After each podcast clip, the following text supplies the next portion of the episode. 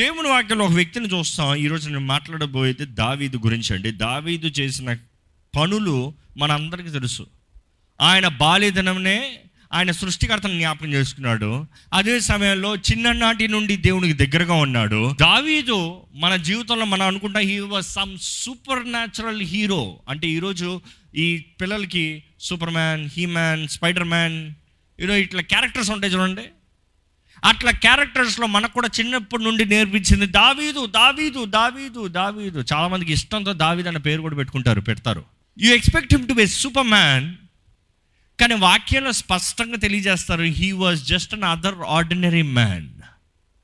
మనలాగే ఒక సామాన్యుడు, మనలాగే జీవించిన వ్యక్తి, మనలాగే పోరాడే వ్యక్తి, మనలాగే కొత్త వాటి కొరకు ఆశపడే వ్యక్తి, మనలాగే దేవుణ్ణి ప్రేమించే వ్యక్తి, మనలాగే జీవితంలో ఏదో ఒకటి పోరాటాలు ఎదుర్కొనే వ్యక్తి. ఇంకా బాగా డిగ్గింగ్ చేస్తే తెలుస్తుంది మనలాగే తప్పులు చేసే వ్యక్తి, మనకన్నా ఎక్కువ తప్పులు చేసిన వ్యక్తి కొంతమంది కన్నా చెప్పాలంటే. కానీ దేవుడు ఒకవేళ ఆయన గురించి రాయబడినప్పుడు తెలియజేయబడుతుంది దావీదు నా హృదయానుసారమైన వ్యక్తి అంట. Oh he is so close to God.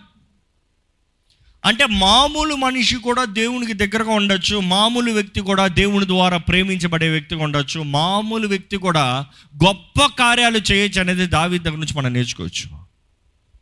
కానీ ఈరోజు నేను మాట్లాడబోయేది ఏంటంటే మీ జీవితంలో మీరు ఏదన్నా దేవునికి విరోధమైంది చేసి పడిపోయిన స్థితి ఉందా? మీ జీవితంలో దేవునికి విరోధంగా చేసి ఆ తప్పుని ఎలాగ సరిదిద్దుకోవాలో అర్థం కాక ఇంతే అన్న మనస్తత్వంతో ఉన్నారా? ఈరోజు కొంతమంది ఆలయానికి వచ్చేది గిల్టీ ఫీలింగ్తో వస్తారండి. దేవుని ఆలయంలోకి రావాలి ఎందుకంటే నా పాప క్షమాపణ కావాలి. పాప క్షమాపణ కావాలంటే దేవుని ఆలయంలో కదా దొరికేది, దేవుని సన్నిధిలో దొరుకుతుంది, అది ఎక్కడన్నా దొరుకుతుంది. తప్పిపోయిన కుమారుడికి బుద్ధి వస్తానికి ఆలయంలోకి వచ్చే పశ్చాత్తాపడాల్సిన అవసరం రాలే. ఆ పందులు పొట్టు తినే ఆ గబ్బులో కూర్చుని బుద్ధి తెచ్చుకున్నాడు చాలు. దేవుని ఆలయంలోకి వచ్చేది కొంతమందికి ఎలాగుంటుందంటే జస్ట్ టు కన్ఫెస్ సిన్స్ అయిపోయింది.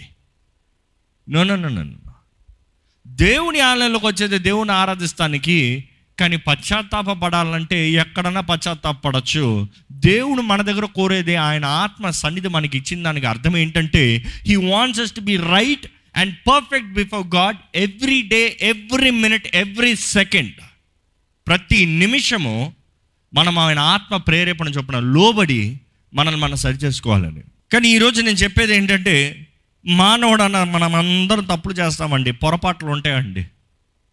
తప్పులు చేయని వారు లేరు.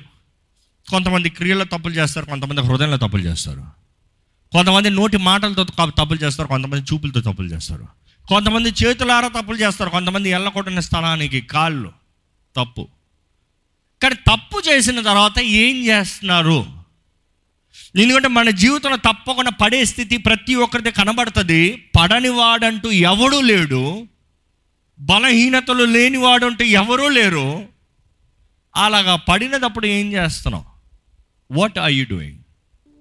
దేవుడు అక్కడ చూస్తే ఇంత గొప్ప రాజుగా సిద్ధపరచబడిన దావీదు రాజు అయ్యేంతవరకు ఆయనలో పెద్ద తప్పులు ఎక్కడ బైబిల్లో రాయలేదండి.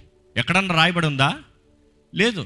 అంటే ప్రారంభ స్థితిలో అందరికీ బాగానే ఉంటుంది. ప్రార్థనా విశ్వాసం కొంచెం కంఫర్ట్ వచ్చిందా, అధికారం వచ్చిందా, మనమంతా కొంచెం పేరు వచ్చిందా, కొంతమంది అంటారు కదా కొమ్ములు ముడిసేయని లెగుస్తుంది.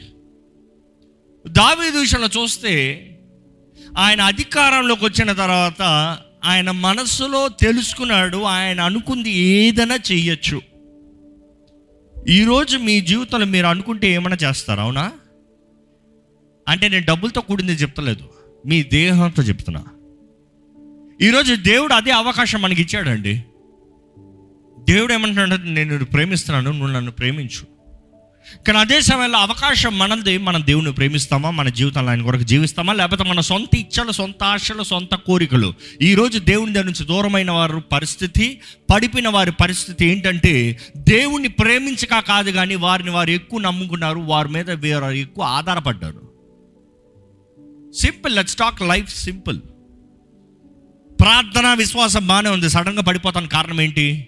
చూడకని వీడియోస్, చూడకూడని దృశ్యం, మాట్లాడకూడని వ్యక్తి, ఎల్లకొన్ని స్థలం.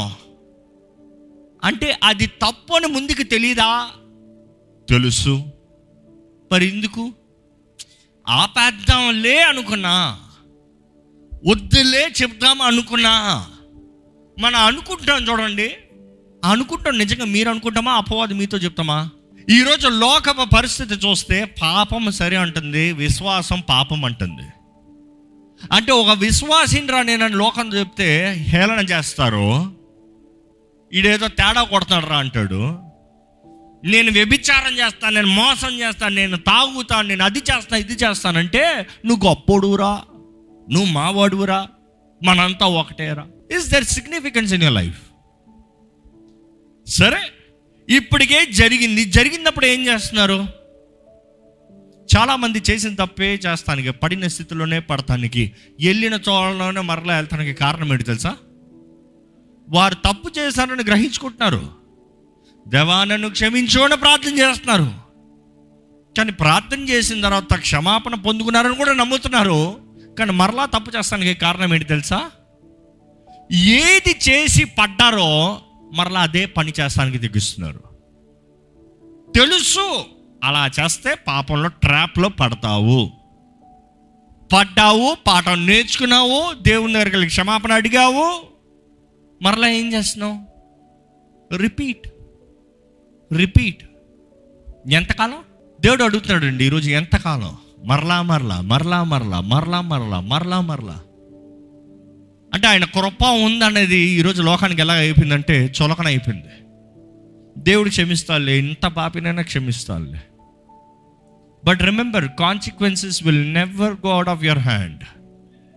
ప్రతిఫలం అన్నది అనుభవించాల్సిందే. క్షమించే దేవుడు, క్షమాపణ కలిగింది, కానీ దానికి రావాల్సిన క్రయధనం అనేటప్పుడు ఆ కాన్సిక్వెన్సెస్ అన్నది తప్పకుండా కోయాల్సిందే. దావీదు కూడా తప్పు చేశాడు, ఒప్పుకున్నాడు, క్షమించబడ్డాడు, దేవుని కనికరాన్ని పొందాడు. కాన్సిక్వెన్సెస్ లేకుండా పోయిందా? దేవుని వాక్యంలో స్పష్టంగా ఉంటుంది. క్షమించబడ్డాడు కానీ తన జీవిత కాలం అంతా, అంటే తన తరం అంతా దేవుని ఖడ్గమ తన ఇంటిపైన ఉంటుందండి. He received forgiveness, he become innocent in the sight of God. దేవుని హృదయానుసారం వ్యక్తిగా జీవించడం, మరలా పరలోకానికి తప్పకుండా వెళ్ళాడు, కానీ దేవుని కత్తి మాత్రం ఇంటిపైన ఉందంట. ఈరోజు ఎంతమంది మనం చేసే తప్పులను బట్టి మన కుటుంబాలు బాధపడుతున్నారండి, మన తరాలు బాధపడుతున్నారండి. ఈరోజు ఎంతమంది మీరు, మీ ముత్తాతలు, మీ జనరేషన్లు ఎవరో చేసిన తప్పులకి ఈరోజు మీరు you are going through the pain. ఈరోజు మన జీవితాలు మనం అర్థం చేసుకోవాలండి. క్షమించే దేవుడు ఉన్నాడు, కానీ అదే సమయంలో నేరాలు మోపడానికి సిద్ధంగా ఉన్నాడు అపవాది. మనం చేసిన ప్రతి తప్పుల్ని లెక్కలో వాడు రెడీగా పెట్టుకుంటాడు. దేవుడు క్షమించాడు అన్నదప్పుడు అపవాది క్షమించలే. దేవుడు క్షమించాడు, కానీ వీడు బాగా తెలుసు, మనం చేసిన ప్రతి కార్యం చూసిన వాడు జ్ఞాపకం చేస్తూ ఉంటాడు. మనకి ఒకరితో మాట్లాడుతూ ఉన్నారు, నా చిన్ననాటిలో, నా యవన కాలంలో నేను చేసిన తప్పులు ఈరోజు కూడా నాకు బాధ కలిగిస్తూ ఉంది. నేను ఒకటి అడిగాను, దేవుని సన్నిధిలో ఒప్పుకున్నారా? ఒప్పుకున్నాను. రక్షించబడ్డారా? రక్షించబడ్డాను. బాప్తిజం తీసుకున్నారా? బాప్తిజం తీసుకున్నాను. పరిశుద్ధాత్మతో నింపబడ్డారా? నింపబడ్డాను. దేవుని వాక్యలో దేవుడు ఏం తెలియజేస్తున్నాడు? ఒక్కసారి ఒప్పుకున్న పాపాలు ఏం చేస్తా అంటున్నాడు ఆయన? తుడిచి వేస్తా, ఇంక ఎన్నడూ ఎప్పటికీ జ్ఞాపకము చేసుకోను. I will never remember them, never remember them. కానీ జ్ఞాపకం చేసేది ఎవడో? దేవుడా? ఆయన సారీ అని అడిగిన తర్వాత, ఫర్గివెన్ అని చెప్పిన తర్వాత ఆయన అన్యాయిస్తాడు కాదు, మాట మార్చడు. ఆయన మాట ఇచ్చాడుగా మాట మార్చడు. ఆయన ప్రేమ కప్పుతుంది ప్రతి తప్పుని. దావీదు జీవితంలో చూసినప్పుడు ఆయన మొత్తం జీవితంలో చూస్తే రెండే తప్పులు కనబడతాయి. మన జీవితాన్ని మొత్తం చూస్తే ఎన్ని తప్పులు కనబడతాయి? మీ బయోడేటా రాస్తే మీ జీవితంలో ఎన్ని తప్పులు కనబడతాయండి? కానీ ఆయన జీవితంలో రెండే తప్పులు, కానీ రెండు గట్టి తప్పులు. ఒకటేంటంటే తన సైనికుని భార్యను తీసుకుని తనను చంపిస్తాం. రెండో తప్పు ఏంటి? అది తప్పుగానే కనబడదు చాలామందికి. ఏం తప్పో చూద్దాం. సమూయేలు 2 సమూయేలు 24వ అధ్యాయము 1వ వచనం నుండి చదవండి. ఇంకొక మారు యెహోవా కోపము ఇశ్రాయేలు మీద రగులు కొనగా ఆయన దావీదును వారి మీదకి ప్రేరేపణ చేసి, నీవు పోయి ఇశ్రాయేలు వారిని యూదా వారిని లెక్కించుమని అతనికి ఆజ్ఞ ఇచ్చెను. అందుకు రాజు తన ఎద్దునున్న సైన్యాధిపతి అయిన యోవాబును పిలిచి, జనసంఖ్య ఎంతైనది నాకు తెలియకలందులకై దాను మొదలుకొని బెయేర్షెబా వరకు ఇశ్రాయేలు గోత్రంలో నీవు సంచారము చేసి వారిని లెక్కించుమని ఆజ్ఞయ్యగా, యోవాబు జనుల సంఖ్య ఎంతనను నా ఏలిన వాడవును రాజువునకు నీవు బ్రతికి ఉండగానే దేవుడైన యెహోవా దానిని 100 ఎక్కువ చేయనుగాక. నా ఏలిన వాడవును రాజువునకు నీకు ఈ కోరిక ఏల పుట్టిన నేను. అయినను రాజు యోవాబునకును సైన్యాధిపతులకును గట్టి ఆజ్ఞ ఇచ్చి యునుట చేత యోవాబును సైన్యాధిపతులను ఇశ్రాయేలుల సంఖ్య చూచుటకై రాజు సముఖము నుండి బయలువెళ్ళి యోర్దాను నది దాటి యాజేరు తట్టున గాదులోయ మధ్య నుండి పట్టణపు కుడిపార్శ్వనున్న అరోయేరులో దిగి అక్కడ నుండి గిలాదునకును తహిం హోస్ది దేశమునకును వచ్చిరి. తరువాత దనాయాకును పోయి తిరిగి సీదోనుకును వచ్చిరి. అక్కడ నుండి బురుజులు గల తూరు పట్టణమునకును హివ్వీల యొక్కయు కానానీల యొక్కయు పట్టణమునంటిని వచ్చి యూదా దేశపు దక్షిణ దిక్కునున్న బెయేర్షెబా వరకు సంచరించిరి. ఈ ప్రకారం వారు దేశమంతయు సంచరించి 9 నెలల 20 దినములకు తిరిగి యెరూషలేమునకు వచ్చిరి. అప్పుడు యోవాబు జనసంఖ్య వెరసి రాజునకు అప్పగించెను. ఇశ్రాయేలు వారిలో కత్తి దూయి గల 8 లక్షల మంది యోధులుండిరి. యూదా వారిలో 5 లక్షల మంది ఉండిరి. జనసంఖ్య చూచినందుకై దావీదు మనస్సు కొట్టుకొనగా అతడు, నేను చేసిన పని వలన గొప్ప పాపము కట్టుకొంటిని, నేను ఎంతో అవివేకినై దాన్ని చేసి తిని, యెహోవా కరుణయుంచి నీ దాసుడైన నా దోషమును పరిహరింపుమని యెహోవాతో మనవి చేయగా, ఉదయమున దావీదు లేచినప్పుడు దావీదునకు దీర్ఘదర్శియకు గాదునకు యెహోవా వాక్కు. చాలు, అంతవరకు చాలు. మనం చూస్తున్నాము, ఒక ఉదయం లెగుస్తున్నాడు దావీదు, ఆర్డర్ ఇస్తున్నాడు ఏమని, వెళ్ళి మొత్తం జనాభా సంఖ్య తీసుకుంటరా. అదే సమయంలో మన సూర్యులు ఎంతమంది తెలుసుకో, పోరాడగలిగిన వారు ఎంతమంది ఉన్నారో చూసుకో. ఒకప్పుడు నువ్వు ఒక్కడనే, ఇప్పుడు ఎంతమంది ఉన్నారో చూసుకో. ఒకప్పుడు తుణీకరించబడిన వారమే, ఇప్పుడు ఎంతమంది ఉన్నారో చూసుకో. ఒకప్పుడు మన లోయల్లో జీవించామో, ఇప్పుడు ఎంతమంది ఉన్నారో చూసుకో. వెళ్ళి సంఖ్యను తీసుకుంటారా అంటే ఆయన అడిగాడంట, ఎందుకయ్యా నువ్వు బ్రతికున్నావు, ఇందుకు దేవుడు నీకు కలిగిన దాన్ని 100 రెట్లు చేస్తాడయ్యా, కానీ ఇందుకు నోనో తీసుకున్నారా తీసుకున్నారా అన్న తర్వాత మన టైంని ఎందుకు ఇంత చదివించానంటే, అక్కడ టైం గ్యాప్ చూడండి. ఒక్క రోజులో జరిగిన తప్పు కాదు, 2 రోజుల్లో జరిగిన తప్పు కాదు, ఒక్క పూట జరిగిన తప్పు కాదు. ఎంతకాలం అది? 9 నెలల చెప్పండి, అక్కడ టైం చెప్పండి, 9 months 20 days. 9 months 20 days ఆయనకి తప్పు అని అనిపించలే. మీరు అనొచ్చు, నేను బెటరే కదండి, రాత్రి తప్పు చేసి దేవా సారీ అని పొద్దుట చెప్తా. నేను చెప్పేది మీరు అనుకునేది క్రియల్ లాంటి వ్యభిచారము దుష్ట చూపు ఇలాంటి అంటే ఇమ్మీడియట్ సిన్ అని కనబడేది మీకు కాన్సిక్వెన్సెస్ తెలుస్తుందేమో. ఈరోజు చాలామంది మీ జీవితంలో మీరు చేసేది తప్పు అని కూడా మీరు గ్రహించుకోకుండా జీవిస్తున్నారు. ఈరోజు మీరు దేవుని ప్రశ్న అడుగుతున్నారు, ఇందుకు నన్ను ఆశీర్వదిస్తలేదు, ఇందుకు నన్ను దీవిస్తలేదు, నాకు ఎందుకు ఇది జరుగుతలేదు, నాకు ఎందుకు ఈ కార్యం జరుగుతలేదు. దేవుడు అంటే నేను ఎట్లా చేస్తా, నువ్వు తప్పు చేస్తా. Your mind set is wrong, నీ తలంపు విధానమే తప్పు. నువ్వు తప్పుడు మార్గాన్ని జరిగిస్తూ, తప్పుడు ఆజ్ఞలు ఇస్తూ, తప్పుడు రీతిగా బ్రతుకుతూ నా దగ్గర నుంచి జవాబు కోరుతున్నావు. దేవుడు 9 నెలల 20 రోజులు వెయిట్ చేశాడు. దేవునికి తెలుసా, దావీదు గ్రహించుకుంటానికి. It took 9 months 20 days for him to analyse. మీ జీవితంలో ఇప్పటికి 9 సంవత్సరాలు అవ్వచ్చు, 30 సంవత్సరాలు అవ్వచ్చు, 40 సంవత్సరాలు అవ్వచ్చు, 1 సంవత్సరం అవ్వచ్చు. మీరు ఏం తప్పు చేస్తున్నారో గ్రహించుకుంటున్నారా? కొన్నిసార్లు పెద్ద పాపాలు కాదండి. మీరు అనుకోవచ్చు ఏదో వ్యభిచారం, నరహత్య, త్రాగుడు, ఈ కార్యాల గురించే మాట్లాడుతున్నారు. No, there are some things that you don't understand. మీరు జీవించే విధానం, మీ హృదయ విధానం, దేవుడు మీకు అనుగ్రహించిన దాన్ని బట్టి మీరు కలిగిన స్వభావం, దేవుడు మీ చుట్టూ పెట్టిన మనుషులతో మీరు ఎలా ఉంటున్నారు ఆ విధానం, దేవుడు మిమ్మల్ని ఆశీర్వదిస్తున్న విధానం, దేవుని ద్వారా పొందుకునే హెచ్చింపు, how you are handling it, ఎలా హ్యాండిల్ చేస్తున్నారు, వాట్ ఈస్ ద డిఫరెన్స్? ఈరోజు ఒక్కసారి మిమ్మల్ని మీరు పరీక్షించుకోండి, దేవునికి విరోధమైంది ఏదైనా ఉందా? సింపుల్గా ఒక క్వశ్చన్ వేస్తా, ఎవరి మీద మీ కాన్ఫిడెన్స్, ఎవరి మీద మీ కాన్ఫిడెన్స్? ఎందుకంటే దావీదు చూస్తే he had so much confidence, ఎంతమంది అన్నదప్పుడు ఆ లెక్క చూసినట్టునే అయ్యి బాబోయ్ నేనేంటి తప్పు చేశాను అప్పుడు గ్రహించుకుంటున్నాడంట. ఆయన గ్రహించుకుంటాడు నేనేంటి ఇలా లెక్క తీసానేంటి, ఎందుకంటే ఒకప్పుడు 300 మంది, ఒకప్పుడు 400 మంది, ఒకప్పుడు 10 మంది, ఒకప్పుడు 100 మందితో కదా మన గొప్ప జయాలు చూసామో, ఇంతమంది బట్టి కాదు కదా జయాలు చూసింది, ఇన్ని 1,00,000 మంది కాదు కదా మనల్ని వచ్చి కాపాడింది, 13,00,000 మంది వచ్చి మన కొరకు పోరాడలే కదా. ఈరోజు ఒకసారి మీ జీవితంలో జ్ఞాపకం చేసుకోండి, what is your confidence built on? దేన్ని బట్టి మీకు ధైర్యం? మీ ఉద్యోగం బట్టి ధైర్యమా? మీ ఇంటిని బట్టి ధైర్యమా? ఏంటి మీ కలిగి ఉన్న చుట్టుపక్కల వారిని బట్టి ధైర్యమా? మీ స్నేహితులను బట్టి ధైర్యమా? లేకపోతే మీ బ్యాంక్ బ్యాలెన్స్ని బట్టి ధైర్యమా? పోనీలే లాక్డౌన్ అయినా కూడా కావాల్సినంత డబ్బులు ఉన్నాయి, తిని కూర్చోవచ్చులే, వాళ్ళు అలాగనే అన్నారు, ధైర్యమా?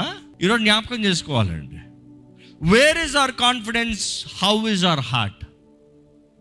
నిజముగా దేవునికి అంగీకారంగా మనం జీవిస్తున్నామా, దేవునికి విరోధంగా జీవిస్తున్నామా? సర్వశక్తి మంతుడైన దేవుడు రోషం కలిగిన దేవుడు అండి, మర్చిపోకూడదు, ఆయన రోషం కలిగిన దేవుడు.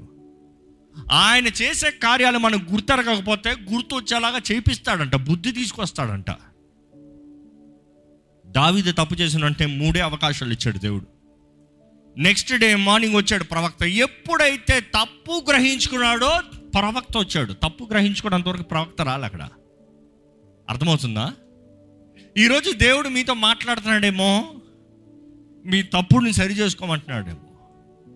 ఈరోజు మీరు క్రియల రూపంగా పాపం లేకపోయినా మనసులో పాపం చేసిన దేవుడు అంటున్నాడు జాగ్రత్త, నిన్ను బట్టి చాలామందికి నాశనం వస్తుంది, జాగ్రత్త.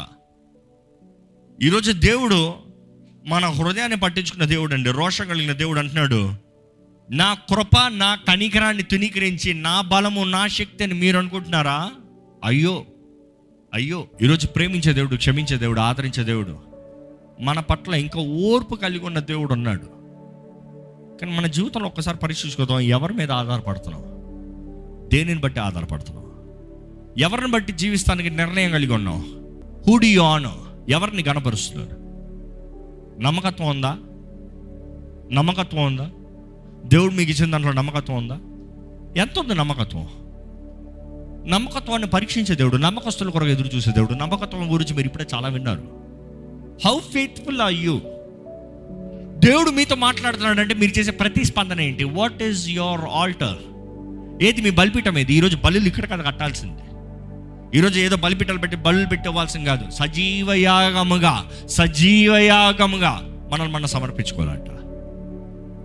ఈరోజు వెలబెట్టి కొనబడిన వారు మేము మనము, అమూల్యమైన రక్తం ద్వారా విమోచించబడిన వారిని మనము. దేవుడు అంటాడు, నువ్వు నా సొత్తుగా, నేను నీ దేవునిగా జీవించాలి. ఈరోజు ఈ వాక్యం దేవుడు మీతో మాట్లాడాడంటే మీ తలలోంచి దేవునితో చెప్పండి, మీ ప్రతిస్పందన ఏంటి? ఇంకా మీ సొంత శక్తి మీద ఆధారపడతా ఉంటే దేవుడు అంటాడు, లేదు లేదు లేదు లేదు లేదు, నా కోపాన్ని రాపద్దు, నేను నిన్ను హెచ్చించాను. ఎక్కడుండేవాడివి నువ్వు? ఎక్కడుండేదానివి నువ్వు? ఎలా ఉండేది నీ జీవితం? ఒకసారి తిరిగి చూసుకోదామండి, మన జీవితాన్ని తిరిగి చూసుకోదాం, ఎక్కడున్న వారిని ఎక్కడ తీసుకొచ్చాడు. ఈరోజు మీరు అడగండి దేవుణ్ణి, దేవా నీ దగ్గర ఉన్నానయ్యా, నీ సన్నిధిలో ఉన్నాను ప్రభువా, నన్ను క్షమించయ్యా, నన్ను మన్నించు ప్రభువా, నన్ను సరిదిద్దయ్యా, నా మనసు మార్చు ప్రభువా. ఆయన కనికరమైన హృదయంలో ఉందండి, దేవుని హృదయంలో ఆయన ఎంతో జాలి కలిగిన దేవుడు, ఎంతో జాలి కలిగిన దేవుడు. ఎవరైతే ఒప్పుకుంటారో, ఎవరైతే తిరుగుతారో, ఎవరైతే వారి మనసులు మార్చుకుంటారో దేవుడు వారిని ఆశీర్వదించే దేవుడు, మరలా హెచ్చించే దేవుడు, మరలా ఆయన నిబంధనని నిలబెట్టే దేవుడు. ఈరోజు అమూల్యమైన రక్తం అండి మనల్ని కడిగింది, ప్రశస్తమైన రక్తం. దేవుడు ఈరోజు మిమ్మల్ని ఇంకా విడిచిపెట్టలేదు, దేవుని ఆత్మ తెలియజేస్తున్నాక, God is wanting to tell you this, God has still not left you. ఈరోజు లైవ్లో వీక్షించేవారు అవ్వచ్చు, మీరు ఎట్టి పరిస్థితులు ఉండొచ్చు, ఎటువంటి కీడు దుఃఖంలో ఉండొచ్చు, కానీ దేవుడు మీకు తెలియజేస్తున్నాడు ఆయన ఇంకనూ మిమ్మల్ని ప్రేమిస్తున్నాడు, ఇంకనూ ఆయన కృప చూపిస్తున్నాడు మీ వైపు. You might feel guilty to come into the presence of God, but God is saying, I still love you, I have paid the price. Come. దేవుడు ఇంకా ఆయన తలంపులు మన పట్ల గొప్పవి కలిగి ఉన్నాడండి, ఇంకనూ ఆయన గొప్ప కార్యాన్ని మన జీవితంలో చేయాలని ఆశపడుతున్నాడండి. పరిస్థితులు కాదు, కానీ ఆయన కృప కనికరమ ద్వారంగా సమస్తం సమస్తం సమస్తం మన బలహీనులమని దేవుడు బాగా ఎరుగున్నాడు, మనకు చేత కాదని దేవుడు బాగా ఎరుగున్నాడు, మనకు శక్తి లేదని దేవుడు బాగా ఎరుగున్నాడు. కానీ అంటున్నాడు ఏంటంటే, నా కృప నీకు ఇచ్చాను, నీ అంతటా నువ్వు చేయలేవని. నా శక్తి, నా బలము, నా కనికరము, నా ఆత్మ ద్వారంగా నీ జీవితంలో సమస్తం జరిగిస్తాను. మనల్ని కాపాడే దేవుడు అండి, మన తోడుండే దేవుడు అండి, మనల్ని బలపరిచి నడిపించే దేవుడు అండి, మనల్ని ఆదరించే లేవనైతే దేవుడు అండి, సజీవులకులో మనల్ని కాచి కాబట్టే దేవుడు అండి. ఈరోజు ఏంటిది దేవునికి ఇష్టం లేనిది మీ జీవితంలో ఉన్నది? ఏంటిది దేవునికి ఇష్టం లేనిది మీ మనసులో ఉన్నది? ఏంటిది దేవునికి ఇష్టం లేనిది మీ కుటుంబంలో మీరు చేస్తున్నది? దేవుడు ఎక్కడున్నాడు మీ జీవితంలో? దేవుని స్థానం ఏంటి? ఎవరు మీ ఆధారం? ఎవరు మీ ఆశ్రయం? ఎవరిని నమ్మి ఉన్నారు? దేవునితో ఒక మాట చెప్పండి, నిన్నే నమ్ముతున్నాను ప్రభా, నిన్నే ఆశ్రయిస్తున్నాను ప్రభా, నీ మీద ఆధారపడి ఉంటానయ్యా. నీవేసయ్యా, నీవే మా బలము, నీవే మా కోట, నీవే మా అడ్డ, నీవే మా ఆశ్రయదుర్గము, నీవే మమ్మల్ని బలపరిచే దేవుడు అయ్యా. నిన్ను కాదని మేమేమి చేయలేమయ్యా, నీకు వేరుగా ఉండి మేమేమి చేయలేమయ్యా. నువ్వు మమ్మల్ని విడిచిపెడతా మా పరిస్థితి అయ్యోనయ్యా, మా తప్పుడు నిర్ణయాలు, మా తప్పుడు దృష్టి, మా తప్పుడు పనులు, మా తప్పుడు కార్యాలు, మేము చేసిన దాన్ని బట్టి మేము తెచ్చుకున్నది కూడా మేము భరించలేకపోతున్నాం అయ్యా. కానీ నువ్వు కృప కలిగిన దేవుడు, మాకు మేము తట్టుకోలేని దానికన్నా మించింది మా మీదకి ఈయన దేవుడు అయ్యా. నువ్వు మా గురించి బాగా ఎరుగున్న తండ్రి అయ్యా. నువ్వు మమ్మల్ని ఒక దీవెనకరంగా చేయ, మమ్మల్ని ఒక ఆశీర్వాదకరంగా చేయండి అయ్యా. ప్రతి కీడును మేలుగా మార్చగలిగిన దేవుడు అయ్యా నువ్వు, నీకు అసాధ్యమైంది ఏది లేదు ప్రభా. ఒకరోజు నీ కోపాన్ని ఆపే స్థలమే నిన్ను ఆరాధించే స్థలంగా మారిపోయిందయ్యా, నీవు నివసించే స్థలంగా మారిపోయిందయ్యా. దేవా, మా జీవితాల్లో నీ నామానికి అవమానం తెచ్చేది ఉండనవద్దయ్యా, నీకు సిగ్గు తెచ్చేది ఉండనవద్దయ్యా.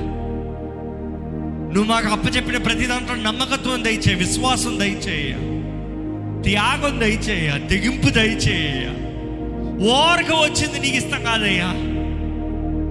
The real sacrifice is always valuable కదయ్యా. అందుకని నువ్వు బలి ఇచ్చేటప్పుడు నీ ప్రియ కుమారుని మాకు ఇచ్చావు తండ్రి. ఈరోజైతే మాకు కొంచెం సమయం ఇస్తానికే అనుకుంటున్నారయ్యా, నువ్వు ఇచ్చింది నీకు ఇస్తానికే అనుకుంటున్నారయ్యా. మా జీవితాలను నిన్ను గణపరచాలయ్యా, గణపరుస్తామయ్యా. No matter the situation, no matter the circumstances, దేవా యాలను బలపరచండి, యాలలో అడుగు పెడుతున్న ప్రతి ఒక్కరిని బలపరచండి. దేవా, ఈరోజు నీ సన్నిధిలోకి వచ్చిన ఎవ్వరూ అపరాధ భావం దగ్గర నుండి వెళ్ళకూడదయ్యా. కృప కనికరములు కలిగిన దేవా, కృప చూపించేదేవా, క్షమించేదేవా,